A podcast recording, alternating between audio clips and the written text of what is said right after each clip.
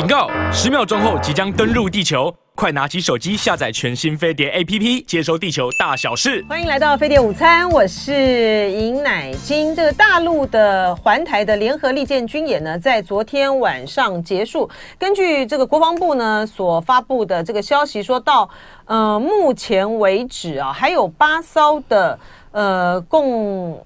大陆的这个军舰呢，在台湾的周边海域行动，然后呢，总计呢，在这一次的三天的呃联合利剑军演里面呢，大陆呢出动了两百三十二架次啊的呃各式的这个军机，然后呢，最显著的就是因为山东号呢在台湾的东部海域出现啊，然后大陆的这个军事专家说，透过这次的呃联合军演呢，他们已经。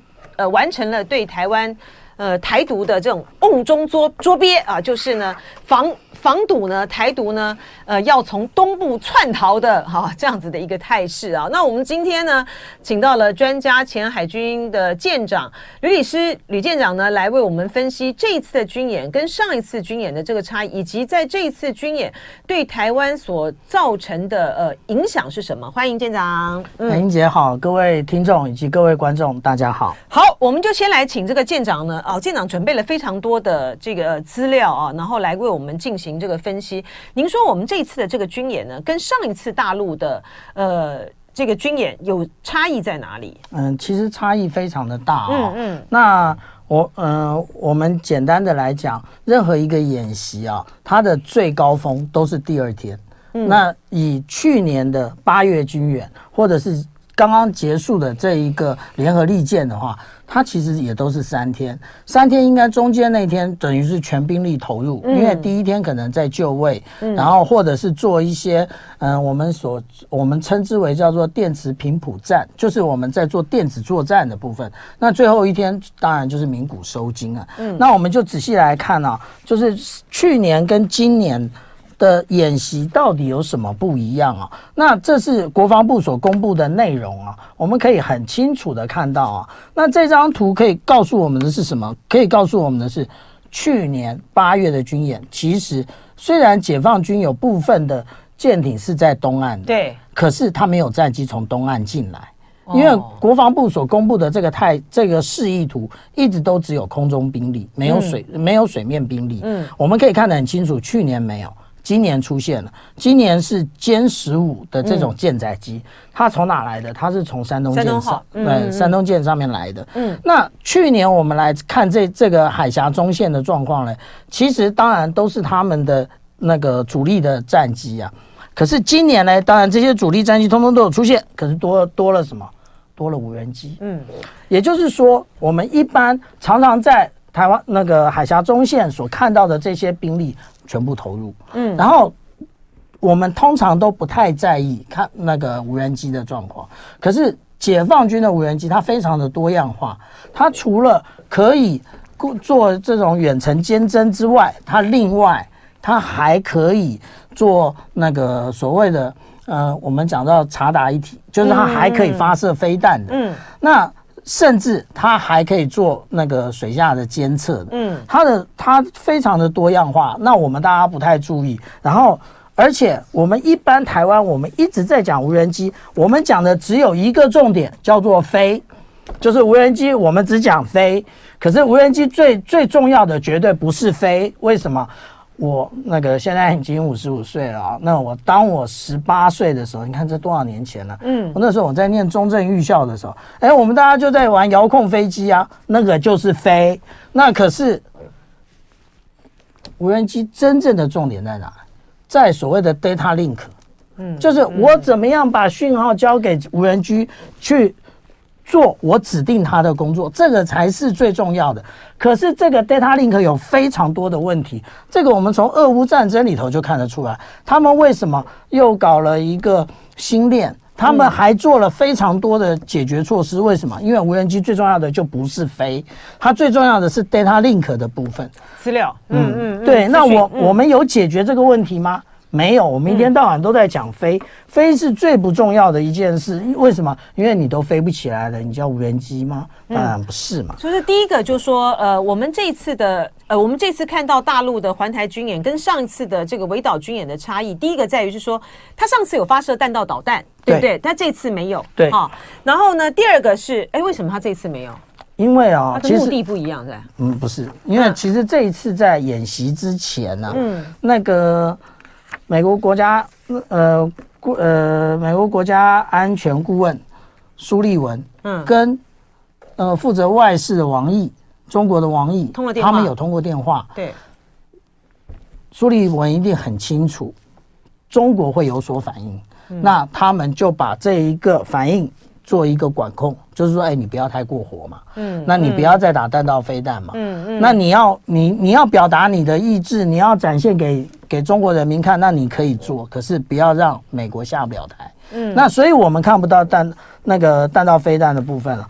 这个是去年八月三号的时候我所画的一张照片，也就是在打飞弹之前我就画。我那个时候就说这些飞弹会飞过台湾上空。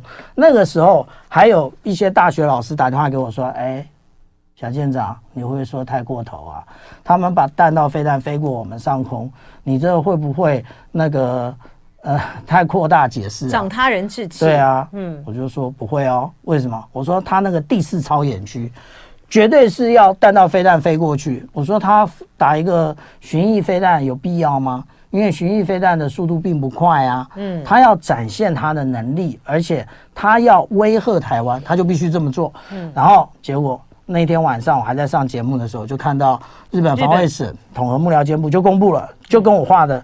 就不能说一模一样啊，其实非常相像。也就是说呃，大家不太愿意面对啊。然后讲我们讲对了，人家还说我们就是刚刚乃金姐讲的，嗯，长他人志气，灭自己威风。嗯，不过这个其实都是可预知的。像这一次我们讲到说，他们进行的这个那个联合利剑，联合利剑，真正的主导人是谁？那我个人的研判是。何卫那个何卫东上将，嗯，何卫东上将呢？他现在已经是中央军委副主席，去年的演习也是他做的，嗯嗯。那去年的演习，他做，他那个时候是东部战区的司令员，嗯。然后结果，哎，那个习近平看了，觉得他表现很好，所以我们才会在荧幕上看到说，人家说他为什么连跳三级啊？也就是说。嗯，他的这一些作为，等于是把解放军所有陆海空火箭军，还有那个战略支援部队全部整合在一起了。嗯，解放军的弹道飞弹要打出来，他绝对不是说，哎，我只是定一个定一个用 GPS 定一个点而已，不是，他要用各种的。监侦手段就是我要有目获，嗯，飞弹打出来的时候我要有目获，嗯，好，那我们来看啊，东部战区是怎么讲这一次的？他当然也是讲了很多有关于说什么陆海空啊，就是我们可以看到那个海军啊，还有空军啊，嗯，那当然他这里还一样，他也他这里也有讲说叫做嗯 远香火，远香火是什么？上一次有打。在去年有打，它是 PHL 一九一。那 PHL 一九一的这种长城火箭弹，它的距离到底可以打多远？当然啦，解放军有说的很远的，有说到六百五十公里的。那但是呢，我从国际的那个资料上，就是国际网站还有国际国际的一些智库所看到的资料，大家比较说的比较多的，大概就是五百公里。嗯，五百公里是一个什么概念呢？也就是离台湾最近的平潭。他如果部署在那边，它可以打到哪里？它可以打到我们台湾东部的苏澳。哦，以北部来讲，就是新竹以北来讲，嗯，也就是说，从新竹到苏澳这以北的每一个地方，它都能打得到。而且事实上来讲，火箭弹的这个东西，它比我们去年所看到的，呃，东风十五的这种弹道飞弹来的便宜。但是，呃，有人说，哎呀，那不准啊！你真的知道它不准吗？他们用相同的导引系统，那你他怎么会不准？只是它的它那个它的载弹量没有像东风十五那么大。嗯，嗯，然后东风十五大家都认为哎呀打陆地目标，谁说的？怎么说？在二零一九年，中国呃国庆阅兵的时候，我们可以看到它所展示的东风十五 B 上面有小翅膀。嗯，解放军的弹道飞弹有小翅膀的是什么东西？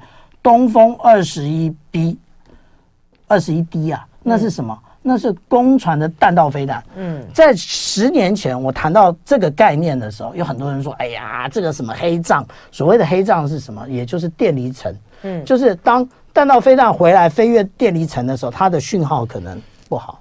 可是我们有真正的去了解解放军的太空的实力吗？嗯，他不能从太空交练吗？可以啊，对不对？所以，我们太多的执迷不悟，什么执迷不悟，都是以过去的一个概念，对，对嗯、来做现在的判断，应付未来的威胁，所以根本不太像话。那我们刚刚讲说，这个他讲的这个是什么？其实真正他的演习的重点，我们讲联合利剑啊，那他其实他讲的是电子侦察干扰，就是我刚刚讲的。他其实是在做有关于电磁频谱战的部分，嗯，那这一个部分呢，其实我们台湾说的少。为什么我们台湾说的少？因为我们没有那个能力。是我们的空军现在就西幺三栋有有一架天干机而已，那个是多少年前的装备？虽然它有不断的进进行性能提升，可是解放军连它的歼，它歼十六都有电战机。更不要讲，他一天到晚在我们台湾西南防空识别区飞来飞去的这么多电子侦察机，它也有电战机的能力。嗯，那所以他就是刚才从这个呃吕医师舰长的这个分析啊，就是这一次跟上一次他的很大的一个差异。第一个，他虽然没有用这个弹道飞弹，但是呢，它整体的。它就是所有呢，要对台，一旦呢要采取这个攻势的时候，它的所有的机型这次几乎都派上用场啊，然后还加上这个呃无人机呃来做这个情情这个侦搜啊侦搜啊这个部分。第二个这个最大的这个差异呢，当然是在这个山东舰的山东舰的出动啊。那山东舰的这个出动呢，就表示说它在于它在这个东部呢，我们过去呢都是这个。反拒值啊，然后呃，我们的那个从东部，我们东部是我们疏散的一个部分，那现在呢就把这个东部呢也给你堵住了哈。我们刚才提到这一次呢有一个很重要的，就在于山东舰啊，这个航空母舰出来了，它封住我们的东部。我们看到歼十五呢在上面这个起降，那就对于我们过去的演习的想定呢造成了极大的威胁，就在于以前我们都是从都是设想定大陆呃解放军会从西。西岸嘛，哈，西岸这样攻，然后我们的呃军机呢就到东岸，然后疏疏散呢也是从军舰呢，哈，也是从这个东部出发。他现在把你东部这个封住了，所以这个对于我们来讲，它的威胁是怎么样？然后舰长要给我们分析他这一次航空母舰的这个部署。嗯嗯，以前的汉光演习啊，嗯，那海空兵力呢都都有不同的位置。嗯，以空军来讲，它会进入加山。佳山阵地，那他也会那个进入台东机场这这这两个位置啊。那海军呢？海军其实分两个部分，一个部分呢就是进行苏博。那当然了，那个苏真正的苏博区，呃，节目上当然也不能讲，也是不是节目上不能讲，是都不能讲。那但是呃，另外这是苏博，其实就在台湾呃沿岸附近。为什么？因为不是说就在这个吗？不就说在西南什么？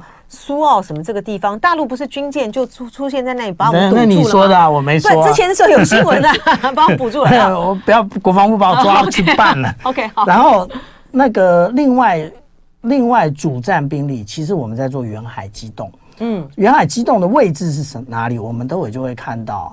那远海机动它没有一个真正的区域，但是它的大概的位置在那边。为什么要远海机动？因为我们海军讲究的是存在舰队，舰队一定要存在，嗯，而不是所谓的那个堡垒舰队。什么叫堡垒舰队？我的船躲在港里面，嗯嗯。现在有我们的大长官啊，前总长说我们在港内就可以发射，可是你有想到在港内被围歼吗？你说李喜明啊？呃，对。哦，OK，好。那你有想到这件事吗？嗯，这件事不是最近发生的啊，当初日俄战争不是就这样打的吗？当初的甲午战争不是就这样打的吗？对不对？嗯，所以不能在港内，所以我们要存在舰队。为什么？因为海海海面是一望一一望无际的，你只要主力存在，随时可以决战，可以跟敌人决战。所以海军的舰队一定要存在。好，那我们不要再继续那个掉书袋讲这些，我们来看看以前海军讲的远海机动大概在哪里？它其实远海机动位置在宫古岛以南的这个海域。嗯，这为什么在这个海域呢？因为在这个海域，我们当初的想定，也就是美国的舰艇会从横须贺，或者会从那个。往南走，然后还有所谓的琉球的兵力会来援助台湾，然后会对我们提供空中掩护，还有海上的掩护。那我们可以在那边等待。这这一次，其实我五六年前就讲了，之前的这个嗯远海机动，或者是我们叫做呃近岸苏泊，已经不能用了。为什么？因为解放军的兵力已经可以升到东部来了。嗯，那它可以升到东部。我们来看这一次啊。解放军的山东舰，它就在它的七号、八号、九号，就在这个位置。嗯，这三天。对，嗯、对不起啊，那这这这个位置，也就是我们当年嗯所想象的远海机动过不去了。舰长喝喝一口水嘛。好，谢谢。对，所以我们这个看到哈，因为这个在可能有一点点反光哈，大家这个看这个位置是这个宫古岛，然后七号、八号、九号三天他们的这个部署，嗯，对，然后这个是一个什么样的一个一个位置啊？这其实是一个遏制点，什么样的遏制点？反介入。那这个反反介入的遏制点呢，其实是谁让中国有这种想法的？其实是美军。嗯，在九五九六年飞弹危机的时候，有两个航空母舰打美国，有两个航空母舰打击群接近台湾，对，它南北这样子挡，南部的位置在这边，嗯，然后不断的向台湾接近，嗯，北部的位置也就是在钓鱼台的附近，嗯，然后它由它不断的呃在宫古岛这这附近往北边接近，嗯，所以其实九五九六年飞弹危机虽然。虽然大家有很多的说法，就是说，哎，解放军好像没有没没有获得很很重要的很很重要经验。错，第一个航空母舰，第二个就是有关于北斗系统。没错，嗯，嗯他那个时候就说，你一旦这个你的这些卫星啊，这个信号被大被这个美国一断之后呢，它就是什么？它就像像瞎子一样了。所以他们就致力发展这两项。没错啊，一个就是航空母舰，一个就是北斗。嗯，所以他们。那个解放军那个时候就得到经验。那我们这一次看到的啊，其实我们讲这个，我们这个已经是后来，这个是宫古岛，这是台湾，对，这边是台湾。那其实这个已经是后来几天了，还记得吗？当初四四月初的时候，那个通过那个我们台湾巴士海峡的时候，国防部告诉我们这些是什么样的兵力。嗯，其实它只有一艘这个呃山东舰。还有一艘零五四 A 的这个飞弹护卫舰，嗯，零五四 A 的飞弹护卫舰，它是一个什么概念？它大概就跟我们台湾成功级一样，嗯，不过它跟我们成功级不一样的地方，就是它们是有垂直发射系统。哦，那垂直发射系统是一个什么概念？嗯，也就是它飞弹发射的速度非常快。嗯，那以我们那个成功级，呃，飞弹发射是使用那个单倍发射架。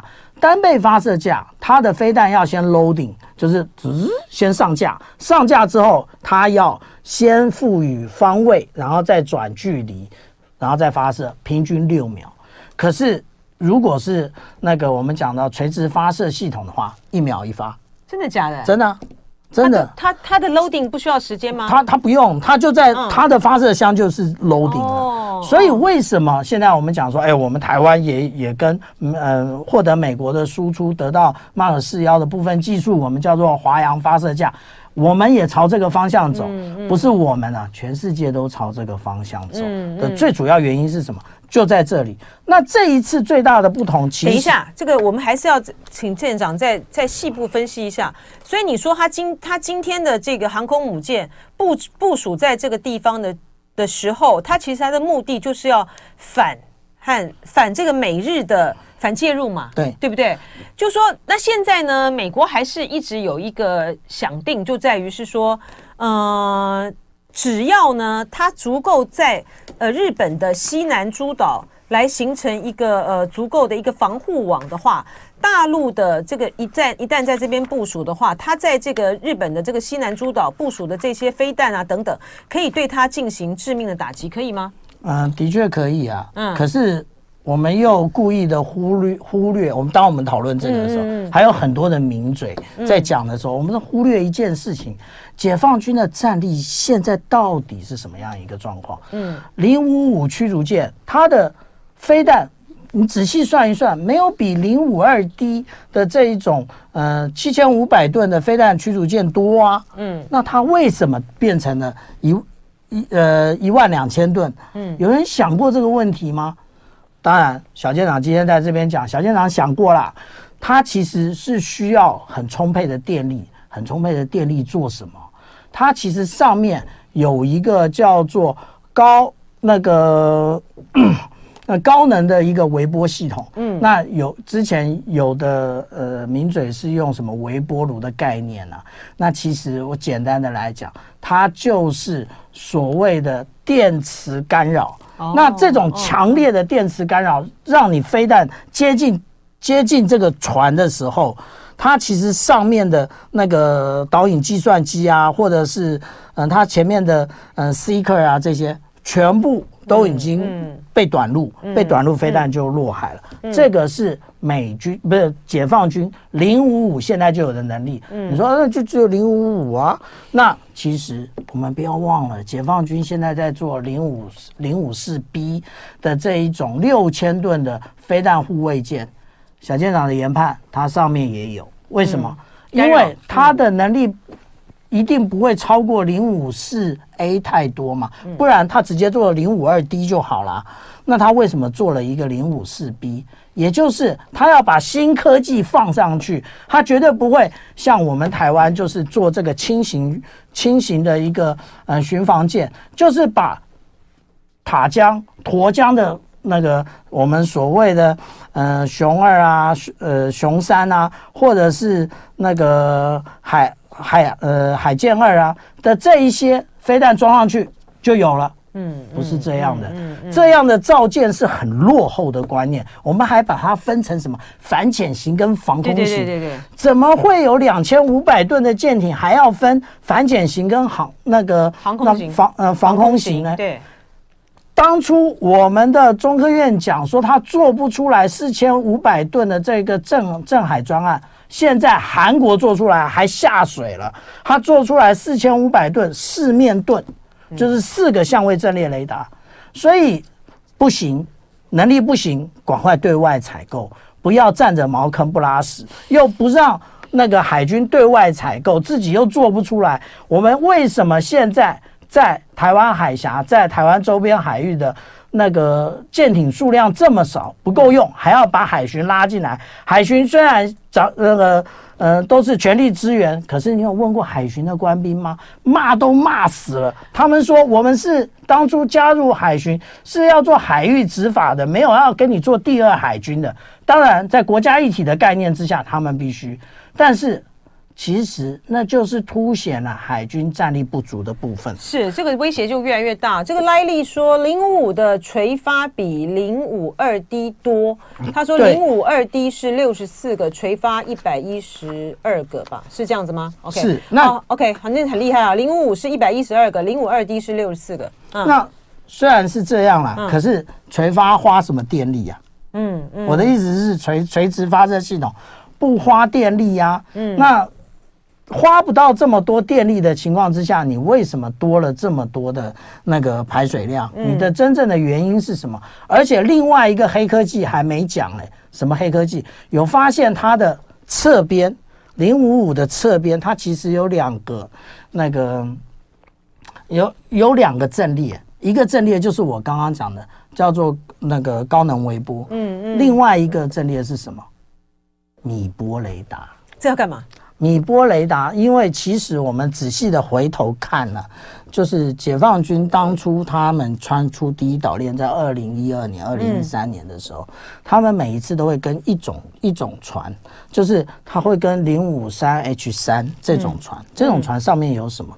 它这种船上面有有一个五一七雷达，就是就是像以前那个，就是我们叫做呃八目天线鱼骨雷达，就是 UHF 的天线，这种飞这种雷达可以做什么？这种雷达事实上它可以。侦测到逆中的战机，是我们的那个呃，乔舰长很专业，我们的网友也很专业。EZB 说米波雷达就在反隐形，凌波微步也说是在对付隐形隐形战机，好厉害。然后我们现在、嗯、好厉害，嗯，后来看到了零五二 D 也有，哦、那零五二 DL 它就是说零五二 D 它它又增加了排水量，它船长变更长，有两个原因。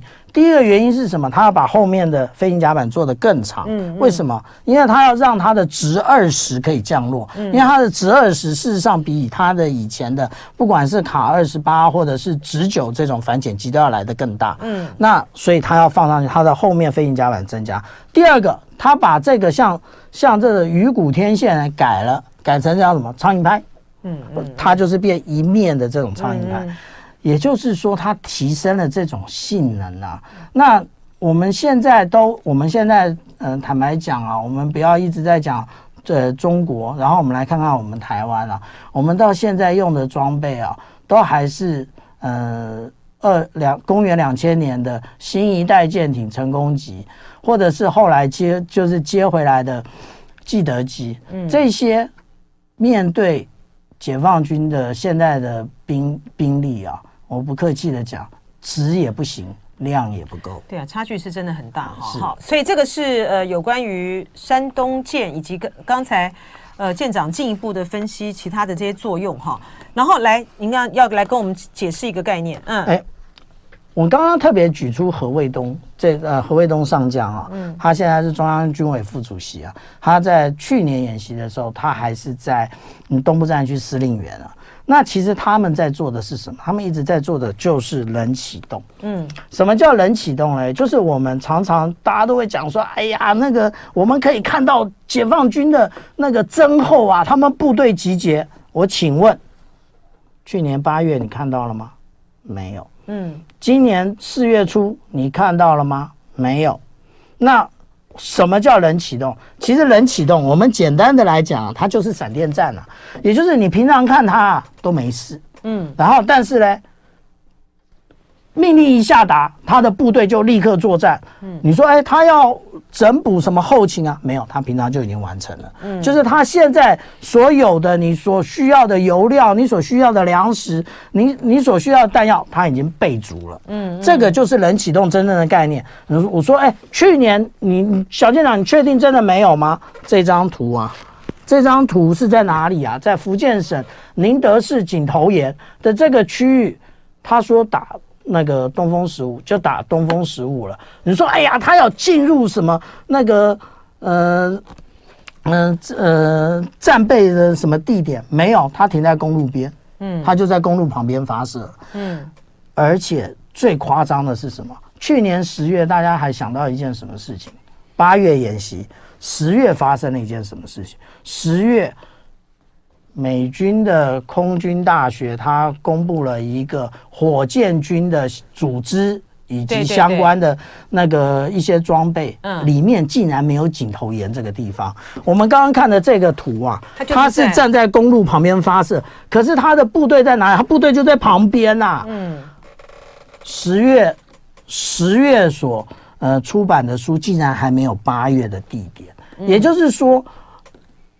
美军是不是能够掌握所有解放军的位置啊？嗯，就是以这个火箭军来讲，其实是个很大的疑问呢、啊。是，那所以我们这样讲啊，那个当解放军在冷启动这一次，小舰长，你怎么知道它是冷启动啊？我们看它的山东号航空母舰就知道了。为什么？就是我刚刚前面讲的，国防部说通过台那个巴士海峡的时候，它只有三艘船。呃，他刚才呢，在这个广告的时候呢，就是有提到，嗯、呃，这一次呢，我们为什么知道大陆现在呢，在这个呃冷启动哈，就是说它是有征候可可循的，你就说像那个山东舰，对不对？对，山东舰它的这个出没，嗯，嗯我呃以山东舰来讲啊，那个因为我们现在有非常多的这种嗯、呃，所叫做公开性情报啊，嗯、也就是。无论是从卫星啊，或者是各种的呃无人机的它的照相的结果啊，我们可以知道说，山东舰三月二十号，它就已经在南海做演那个做做一些操演了。嗯，他到四月二号的时候，他都还在南海操演。嗯，如果有增厚，如果早要做这个那个演习，我们讲这个演习的话，他应该怎么做？他应该先进三亚，先做整补啊。为什么？因为大家不是常讲嘛，解。解放军现在的不管是辽宁舰或者是山东舰，它不是核子动力的，嗯嗯，那它是它是常规动力，所以它应该要把油加满啊，对不对？那他有做这件事吗？他没有啊，他直接就是获得命令，然后就通过台，对，就就通过巴士海峡了。嗯，但是他还跟了一艘船，他跟了一一一艘船是九零一综合补给舰查干湖舰。那这艘舰呢？那它的四四万六千吨啊，那它当然就是为了航空母舰那个所设计的。那除了它之外，这两艘船还多了一个，就是零五四 A 的飞弹护卫舰。就这样轻薄的兵力就通过巴士海峡了。解放军为什么这么大胆？我们看到刚刚的兵力，你就知道了。它事实上，它还有一。一艘零五二 D 的船在那边等他，还有一艘零五四 A 的飞弹护卫舰在那边等他。这是一个什么概念？现在就是到处都是解放军的船。为什么我这么讲？还记得吗？对，还记得吗？嗯，前一段时间不不明不白的法法属的波里尼西亚，法属波里尼西亚在哪里呀？在第三岛链啊，在。嗯，夏威夷的南边啊，夏威夷在北半球，波利尼西亚在南半球，但是都是同一个那个经度线的位置，那是第三岛链。然后，哎、欸，突然发现一艘银川舰在那边，零五二 D 的船，就是法国让他用啊。嗯嗯，不是不是不是，是不是？不是不是，他他他之所以在那边，而且只有一艘，找来找去。哎、应该会找到他的整补给舰呢，也没有找到。那大家会怀疑，哎、他是不是去南太平洋的这些岛国整补？不可能，为什么？因为现在南太平洋国家，嗯、呃，在去年他们跟美国那个开了这个南太平洋国家的这一个，呃。呃，论坛的的会议之后，呢，大部分都开始慢慢的倒回那个美国，所以他们也不可能。而且坦白讲，因为小舰长跟着海军敦睦舰队去过一些南太平洋的国家，你根本没办法整补。去诺鲁吗？诺鲁当然是中华民国的那个邦交国，不可能。可是诺鲁你没有港可以靠啊，嗯，诺鲁你只能在外外海锚泊啊。那你说，哎，去所罗门吗？他们不是签了相关的 agreement？那就是协议吗？那他为什么不去呢？他的港口就只有一个席位而已，而且他要去哪里凑那么多的油给你啊？嗯嗯、那我们要想到说，他到底是怎么他怎么样的整补的？嗯、其实我个人的研判是，他是由民间的商船整补。哦，真的吗？因为我们之前已经看到照片，就是零五四 A 的这种嗯、呃、飞弹护卫舰。它由他们中国的那个一般的油轮来进行高线传递，来进行海上加油，意思也就是他们是军民都有一起考量在内。那它这个机动性跟灵活性就太高了哈。好，那我们再来解释一下哈，就这一次呢，在呃联合利剑军演之前的时候，大陆是先发布了进行呃联合的巡查跟巡航。那这个意义在哪里？嗯，那我们现在来看啊，它其实我们讲讲叫做战备警巡与联合利剑。嗯，这里讲到说，嗯，这个当然都是我们来看那个央视它的那个军事的节目，嗯，它怎么来讨论这一次的演练？他讲说，嗯，占有利阵位，高速高速的，嗯嗯，高速的进逼。嗯，这个我们台湾也有谈到这件事情。对，这什么意思？我们台湾讲的是二对一，嗯，我们是两艘舰艇对解放军的一艘舰艇。嗯，其实这正好暴露我们现在的问题。嗯，为什么？因为我们海军的舰艇不够，所以需要海巡的舰艇来。可是海巡的舰艇它都是所谓的呃柴油柴油主机，那它的速度嘞，就是它只是要做我们一般海域执法嘛，它不用跑太快嘛，嗯，对不对？而且我们台湾的。呃，康定级也是柴油主机，我们台湾只有基隆击剑跟成功击剑，它用 gas turbine，也就是燃气涡轮，跟解放军是一样的。燃气涡轮什么东西啊？燃气涡轮简单讲就是把飞机引擎装到船上面。以前小舰长曾曾经在无线电网里面听到成功级加速的声音，它那个声音就像飞机起飞的声音一样，这样嗯，这么大声吗？对。哎，等一下，等一下，讲到这么大声，因为大家一直在问这个江山相融，还有好几位都在问说，那东部的那个四声音爆到底怎么回事？嗯，这个就是这个一一一桩悬案啊，真的还是悬案。可是，可是事实上是这样啊，四月九号的时候，因为我个人跟着东森电视一起出海啊，那我们在出海前的时候，我们从南寮渔港出发的嘛，我们在南寮渔港就看到一批一批的那个。嗯，那个幻象战机啊起飞，那这个音爆，国防部说，哎，不是我啊，那难道还是地名吗？地震前的？对啊，这个也好奇怪，不可能，那是什么？嗯、那就是紧急起飞，它要达到那，它就直接超音速嘛，超音速要突破那个音障，啊嗯、只是他们觉得距离可能远了，陆地上应该听不到。可是不要忘了很多事情啊，军方的很多事情是物理问题。不是你的认知问题，什么是物理问题？你你在远远的远远的海面上，你超音速，可是它的声音打到那个中央山脉护国神山啊，打到护国神山之后。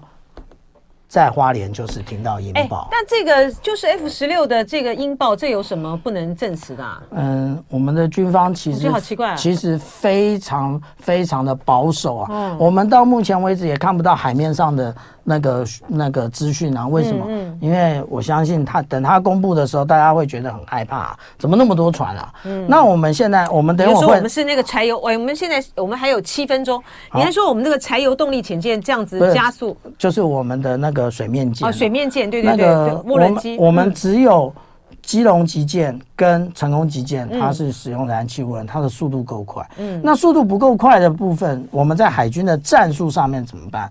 你就要有事先有一条船到前面去，在它可能要转向进入我们二十四海里临街区的位置上面堵住它。哦，所以需要两艘。你说，哎，就那一艘呢？另外一艘，另外一艘赶快加速在，在在又又往前面，所以是二对一。所以解解放军才会讲这个什么占有利正位，高速进逼。其实他们就在讲我们的问题啊，只是我们认不认知啊。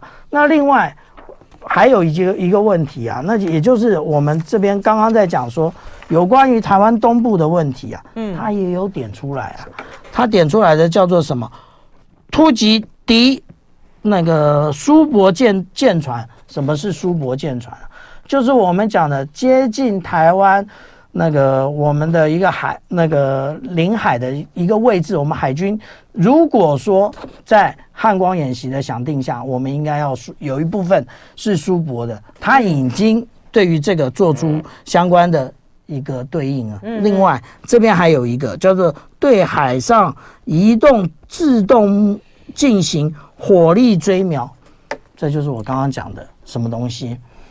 战略支援部队。也加入了这次的演演习，只是他没有讲。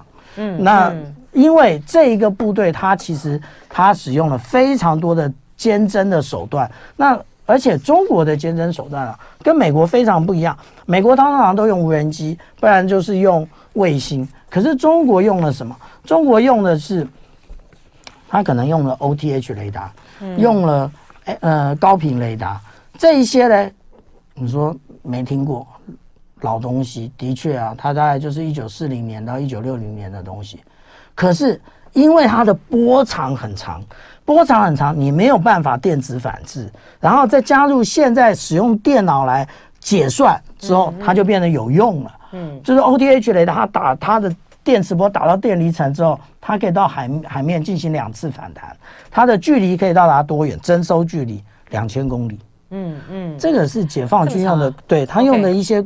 那个怪，就是它真正的不对称啊，这才叫不对称啊。我们把小做什么小艇啊，搞什么那不是不对称啊。突击艇，嗯、呃，你只要讲出来，那个就已经被破功了。嗯、所以解放军为什么现他其实也跟俄罗斯买了？现在我们在俄乌战战场上常常看到的卡五十二的这一种攻击直升机，它就是来对付我们这些轻快兵力的。好，你说小舰长，你讲二对一有证据吗？拿出来了。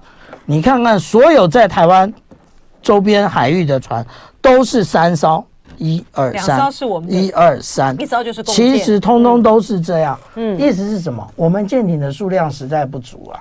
那现在对呀、啊，那这样我们怎么办呢？他这次出动了这么多，这个对我们来讲是第一个我们不够啊。我们的网民一定会讲，怎么束手？熊三好棒棒啊。嗯。